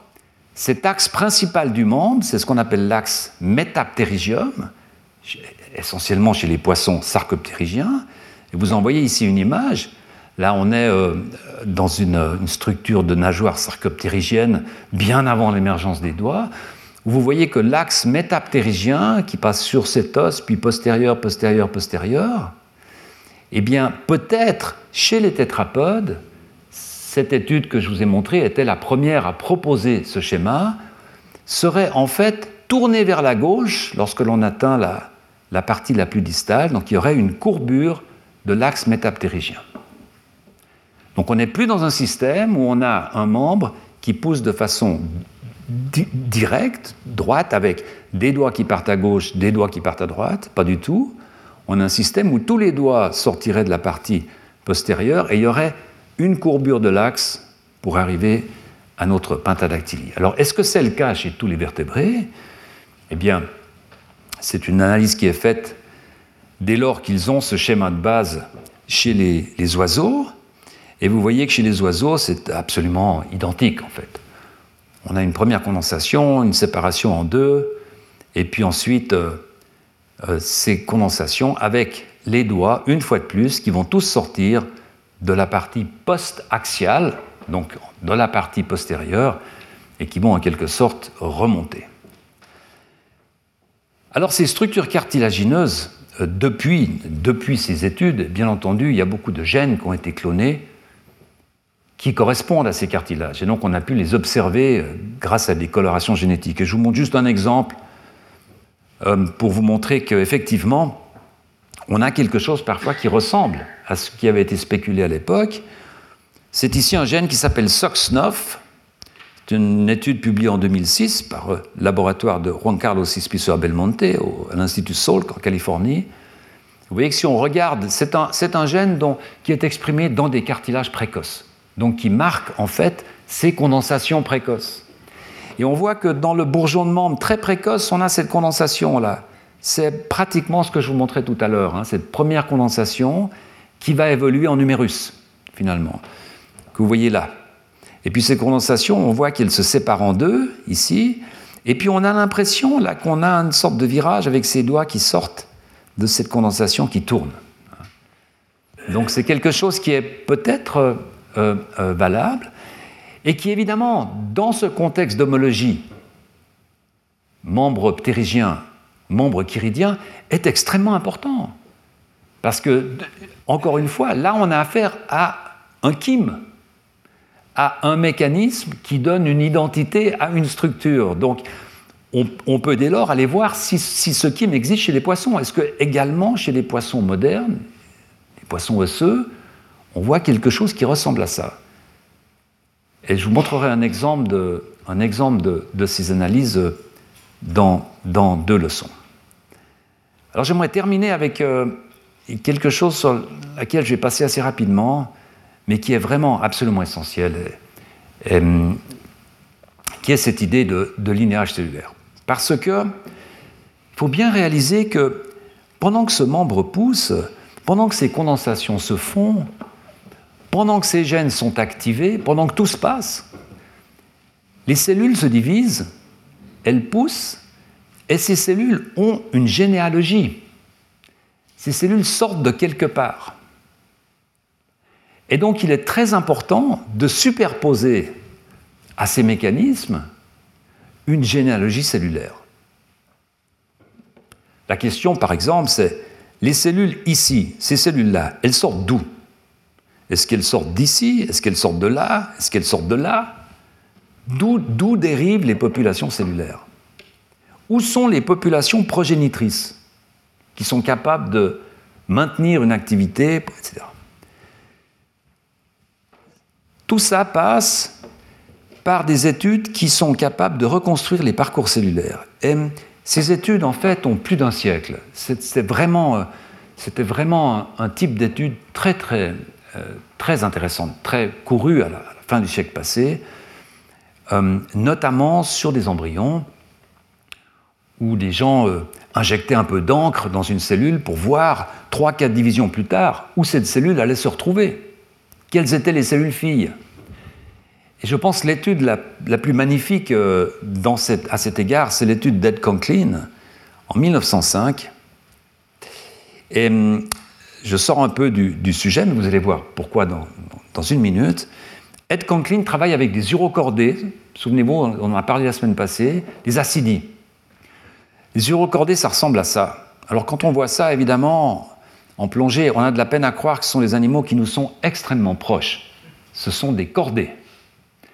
Mais quand vous regardez à droite ici, vous voyez une larve. Avant qu'elle devienne sessile, avant qu'elle se transforme et que l'animal devienne sessile, c'est une petite larve qui nage et qui en fait a beaucoup d'aspects qui ressemblent à un alvin, à une larve de, poisson. Et c'est pour ça que les urocordés nous sont proches. En fait. Quand on regarde le développement, on voit des choses très différentes que lorsque l'on regarde les, états adultes. Alors Conklin va essayer de comprendre, parce qu'il y a beaucoup d'œufs qui sont gros, avec lesquels on peut travailler, et il va utiliser toute une sorte de, de batterie de techniques. Par exemple, il va détruire cette cellule, et puis voir l'effet sur les générations suivantes ou des choses comme ça. Et puis il va arriver à ce que vous voyez sur la droite, à ce qu'on appelle cette arbre, c'est une généalogie des cellules. Hein. c'est ce qu'on appelle un traçage, un linéage cellulaire, où chacune de ces huit cellules, cet embryon de huit cellules, euh, on va pouvoir reconstituer toute sa descendance. Ça, c'est vraiment une notion qui est absolument essentielle en biologie de développement. C'est le traçage cellulaire. vous allez comprendre pourquoi dans, deux minutes. regardez par exemple cette cellule B42, cette cellule toute, bleue. Pourquoi bleue? Eh bien, parce que la cellule B42, peut-être vous la repérez quelque part, B, B42, euh, voilà, A42, prenons la A42, celle-ci. Eh bien, vous voyez qu'elle va se diviser, se diviser, se diviser, se diviser, se diviser, et ne donner que des dérivés épidermiques. Pour ça que tout est bleu. Cette cellule ne va donner que du système nerveux ou de l'épiderme. D'accord? En fait, vous voyez cette structure qui ressemble beaucoup à une phylogénie. C'est une sorte de phylogénie cellulaire, finalement. C'est une généalogie. Par contre, regardez cette cellule B41 ici. Eh bien, elle va se diviser, elle va se diviser, elle va se diviser. Certaines de ces cellules filles vont être rouges. Elles vont donner du mésoderme. Mais certaines autres cellules vont donner de l'endoderme. Donc, cette cellule-là est obsessionnelle. Elle ne peut faire que de l'ectoderme. Cette cellule-là est plus souple. Elle va faire de l'endoderme et du mésoderme. Ça, c'est l'idée derrière le, linéage cellulaire, le traçage cellulaire. Alors maintenant, il faut faire un petit exercice qui a été fait de façon magistrale par Ed Conklin, qui est de prendre tous ces dérivés, ici, et puis de les compresser et de les reporter sur cet embryon. Alors là, il les reporte sur un embryon de 8 cellules, mais il aurait pu le faire sur un embryon de 2 cellules ou même d'une cellule. Et vous voyez ce code de couleur là. Donc pourquoi ces cellules sont toutes bleues? Parce que tous les dérivatifs sont ectodermiques. Cette cellule est mixte bleu, rouge, jaune, pas parce que quand vous regardez l'embryon, vous voyez une cellule bleu, rouge, jaune. Pas du tout. Mais parce que cette cellule a la capacité principalement de faire de l'endoderme, mais aussi un peu de mésoderme et un peu d'ectoderme. D'accord? Donc c'est un code de couleur qui évidemment n'a pas de sens d'un point de vue morphologique, mais qui explique le destin de ces blastomères, de ces grosses cellules. Et c'est ce qu'on appelle une carte présomptive, absolument essentielle. C'est le début des cartes présomptives. Alors les cartes présomptives, on a ignoré ça pendant très longtemps, c'était pour les étudiants en biologie, j'ai enseigné ça pendant, pendant 30 ans à, mes étudiants, bon, c'était bien, voilà. Et puis soudainement, cette notion ressort grâce à l'émergence d'une nouvelle technologie depuis une dizaine d'années qui, remet à jour en fait, ce concept avec un pouvoir analytique qui est absolument phénoménal. Et c'est là-dessus que j'aimerais terminer aujourd'hui. C'est une, une, technologie qui démarre, je dirais, il y a une dizaine d'années et qui consiste à faire du séquençage d'ARN sur des cellules individuelles. Alors, ça paraît compliqué, en fait, c'est relativement simple. Vous savez que depuis en gros une vingtaine d'années, on peut faire du séquençage d'ARN sur des morceaux de tissu. Par exemple, on peut prendre une biopsie de tumeur chez un patient et puis on va séquencer tous les ARN qui sont dans cette biopsie de tumeur. Comment est-ce qu'on fait ça? C'est assez simple, on transforme l'ARN en ADN par ce qu'on appelle un mécanisme de, transcriptase inverse. C'est une enzyme qu'on trouve chez des virus, etc. Donc on fabrique de l'ADN à partir de l'ARN on l'amplifie avec de la PCR, parce qu'il faut en avoir un peu quand même suffisamment pour séquencer, et on fait du séquençage profond, des millions et des millions de séquences, et on peut avoir la consistance de tous les ARN qui sont dans un échantillon particulier. Voilà. Alors quand vous faites ça, évidemment, ben, vous avez des ARN qui correspondent à un morceau de viande, à un embryon, à un morceau de foie, à un morceau de tumeur. Mais ces morceaux sont très hétérogènes contiennent des cellules de toutes sortes, des lymphocytes, des cellules sanguines. Donc vous ne savez pas de quelles cellules viennent quels ARN. Il y a une dizaine d'années, développement d'une technologie qui est absolument formidable, qui va permettre de séquencer des cellules uniques.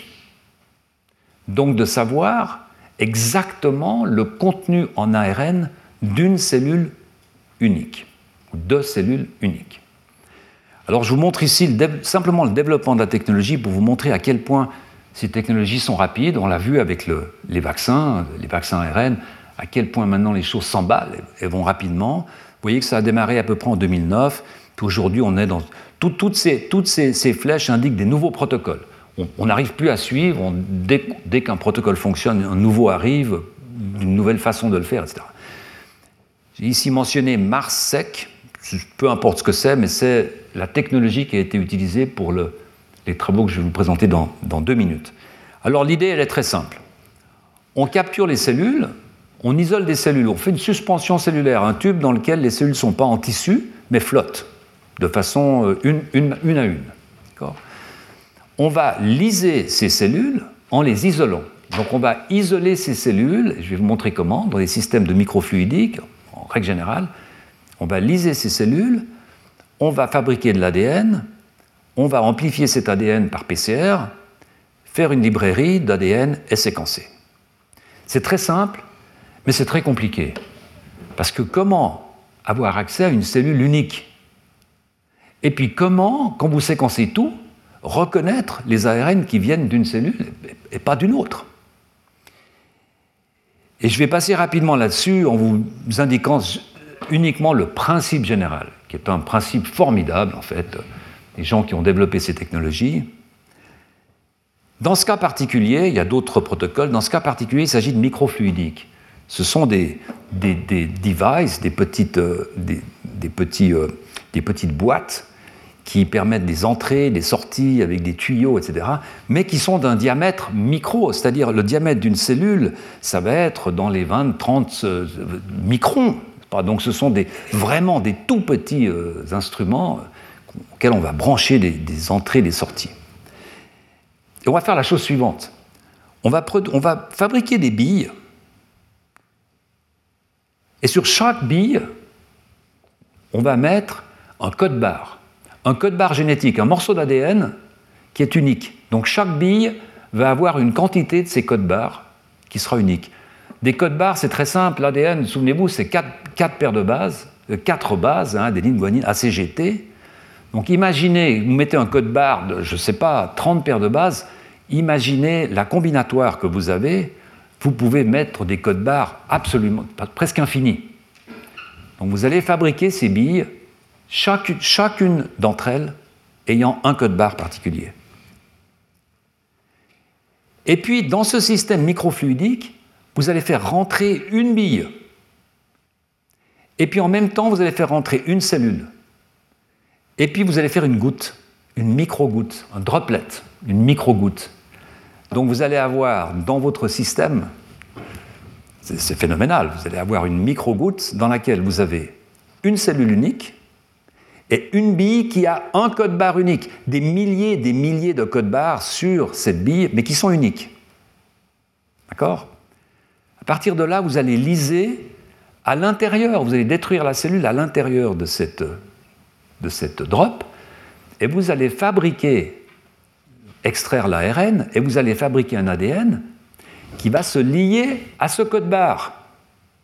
Et donc tous les ADN que vous allez fabriquer à partir de cette goutte, cette droplet, il va y avoir des milliers d'ARN différents, parce qu'une cellule a des milliers d'ARN différents, mais tous, tous auront le même code barre, puisque c'est un code barre qui était unique, qui est apporté par la bille.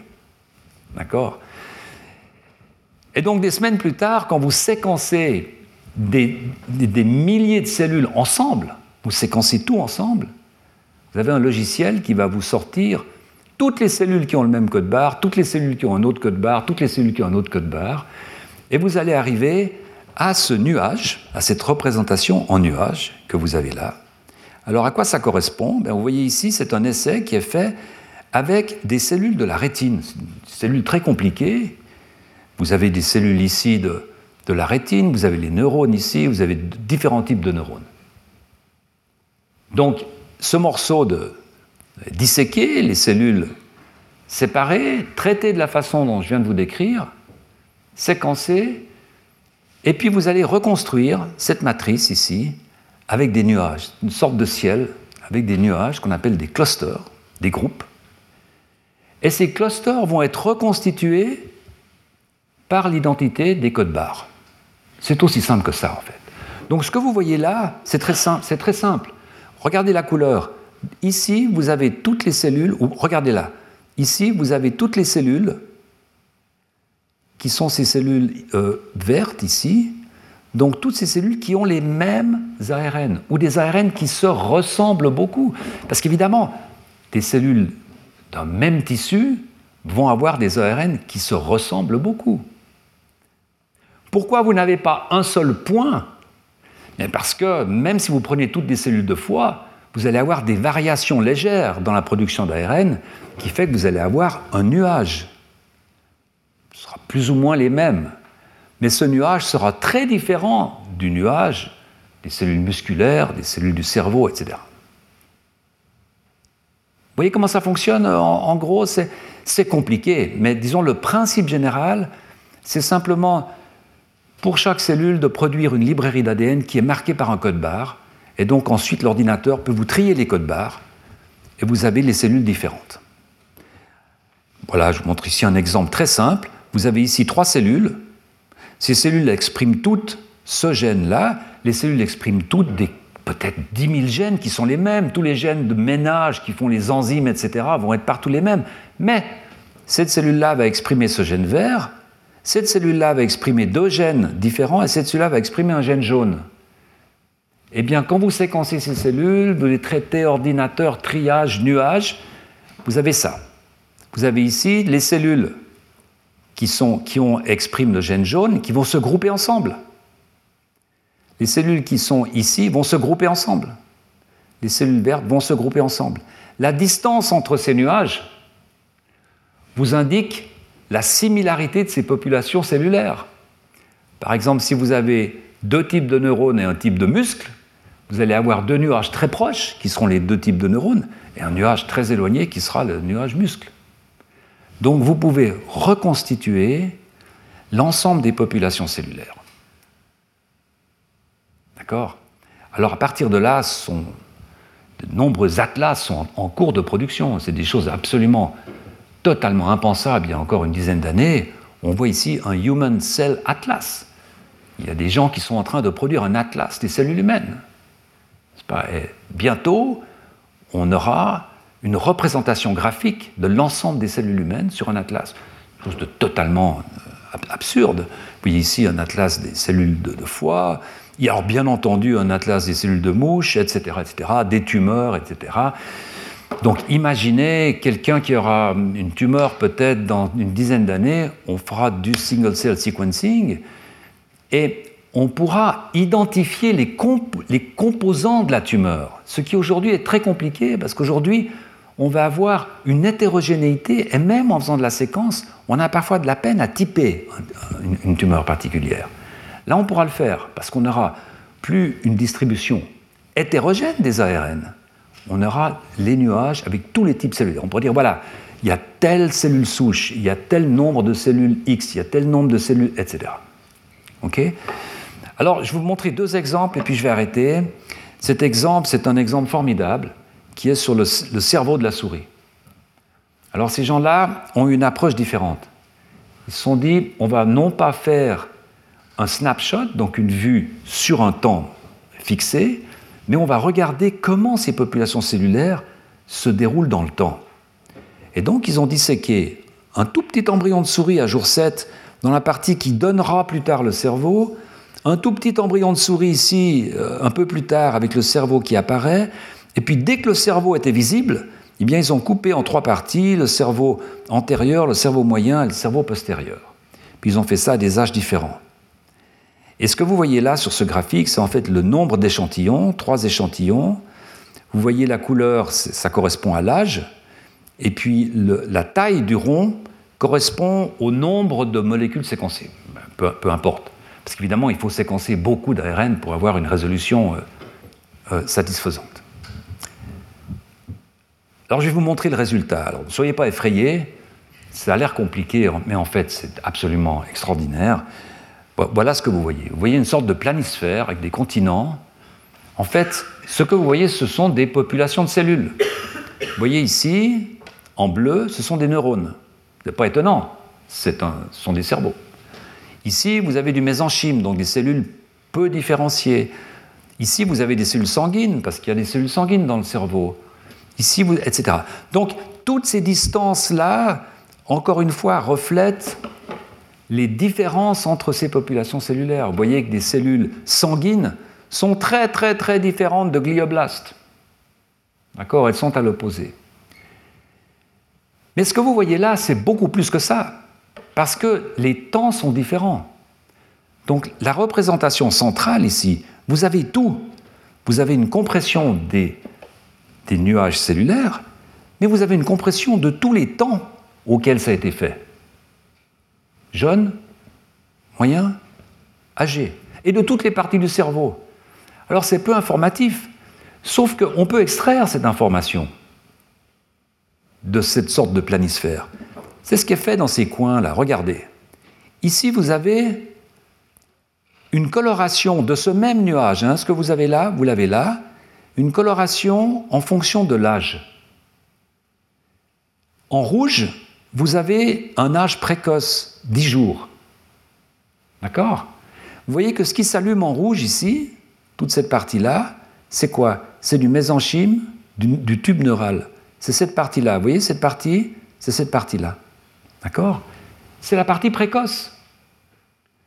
Regardez par exemple toute cette partie-là qui sont des neurones. C'est pas allumé là, c'est pas rouge. Pourquoi? Parce qu'il n'y a pas de neurones à ce stade. C'est trop précoce. Donc vous voyez que vous pouvez récapituler les temps d'apparition de ces cellules. C'est un pouvoir analytique absolument extraordinaire. Mais vous pouvez faire autre chose. Vous pouvez regarder par exemple un gène qui est lié à la division cellulaire. S'il est très exprimé, vous avez beaucoup de division cellulaire. S'il est peu exprimé, vous n'avez pas de division cellulaire. Là, vous avez l'autre ici, c'est cet autre schéma. D'accord? Donc, encore une fois, c'est le même planisphère, mais maintenant, dans votre ordinateur, au lieu de dire vous me donnez toutes les populations cellulaires, vous dites donnez-moi toutes les cellules qui se divisent beaucoup et toutes les cellules qui ne se divisent pas. D'accord? Eh bien, vous voyez que toutes les cellules qui se divisent beaucoup, elles sont en jaune ici. Et comme par hasard, ces cellules jaunes, correspondent aux cellules embryonnaires. D'accord? Et comme par hasard, tous ces neurones ici, qui sont des neurones qui commencent à fonctionner, eh bien regardez, ils se divisent absolument plus. Donc vous pouvez attaquer ce nuage de, de tous les endroits différents. En fait. Et ça, ça permet de créer un traçage cellulaire au niveau de la cellule elle-même.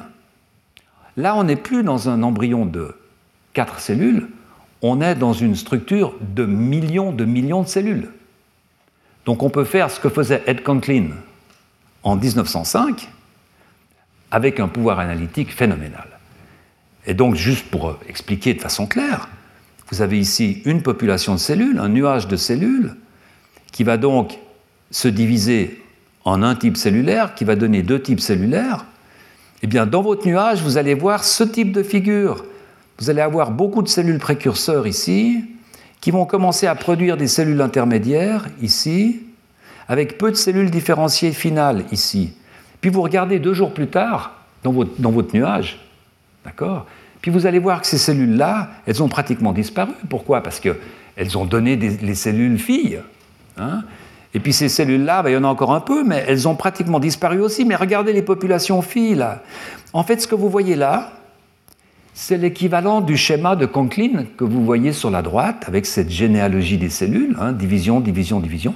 Sauf que là, vous avez un pouvoir analytique euh, extraordinaire avec une, impression, ce qu'on appelle un pseudo-time, pseudo-time avec l'impression de voir comment les choses évoluent. D'accord? Alors, dans les trois minutes qui me restent, je vais revenir à l'étude, parce que je ne vais pas revenir là-dessus la semaine prochaine. C'est des collègues israéliens qui viennent de publier ce papier et vous voyez que ce n'est même pas publié. En fait, c'est aujourd'hui, on peut faire différemment.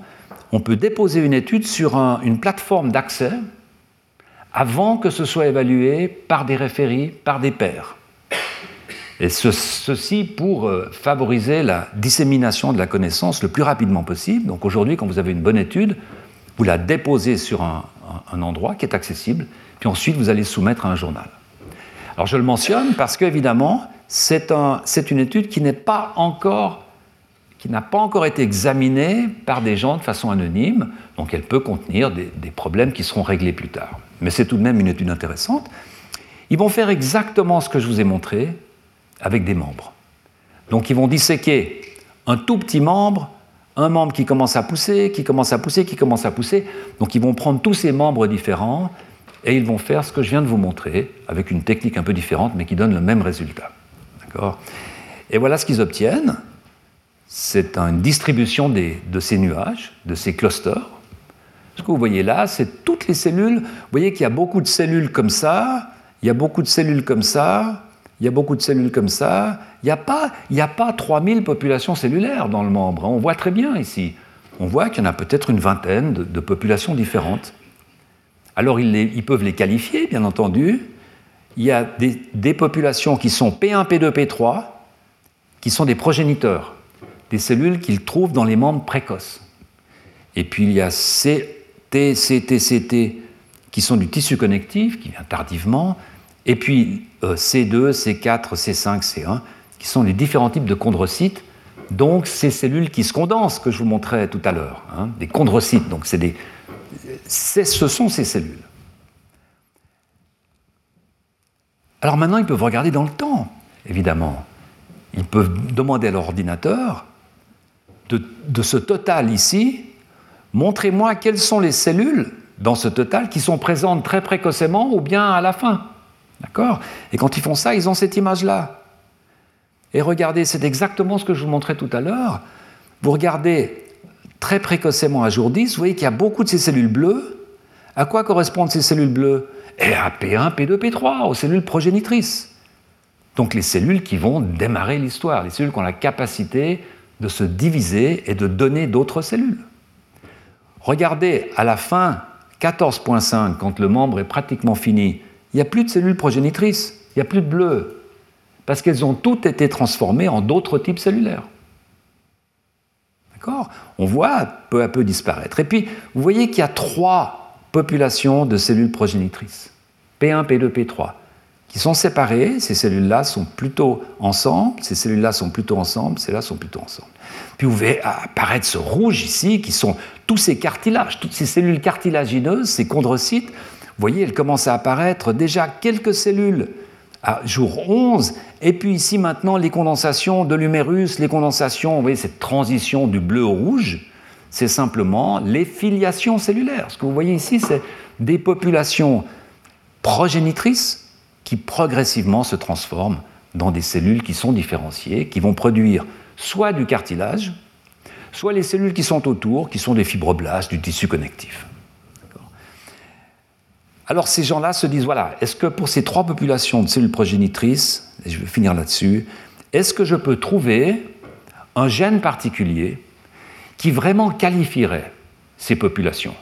C'est-à-dire un gène qui serait exprimé fortement, soit dans P1, soit dans P2, soit dans P3, mais qui ne soit pas exprimé ailleurs, qui soit vraiment un marqueur de ces populations cellulaires. Et ils vont en trouver trois, un pour chacune. Ils vont trouver un gène qui s'appelle MSX1 pour la population P1, SHOX2 pour la population P2, et regardez, OXD13, un gène OX du groupe 13, pour la population P3. La population P1, c'est la première, c'est la plus grande, vous la voyez là, c'est ce qu'ils appellent une population progénitrice naïve. Ce sont donc des cellules qui poussent et qui sont à l'origine de tous les autres types cellulaires. Mais ce qui est très intéressant là-dedans, c'est, vous voyez ici SHOX2 qui va terminer dans la partie proximale. Donc vous avez ici cette partie qui va faire l'humérus, encore un stade plus jeune même. Ici les parties centrales qui vont faire le radius et le cubitus. Et puis 13 ici qui apparaît dans la partie distale qui va correspondre à la population de cellules progénitrices qui vont faire les doigts. On retombe dans l'homologie profonde, hein, c'est-à-dire ce gène numéro 13, est-ce que l'on va pouvoir l'utiliser pour essayer d'établir une homologie profonde avec les poissons? Mais là, il y a un autre type d'homologie. C'est un kim. C'est une homologie de processus. C'est-à-dire, tout ce développement des populations cellulaires, est-ce qu'on peut le retrouver chez le poisson?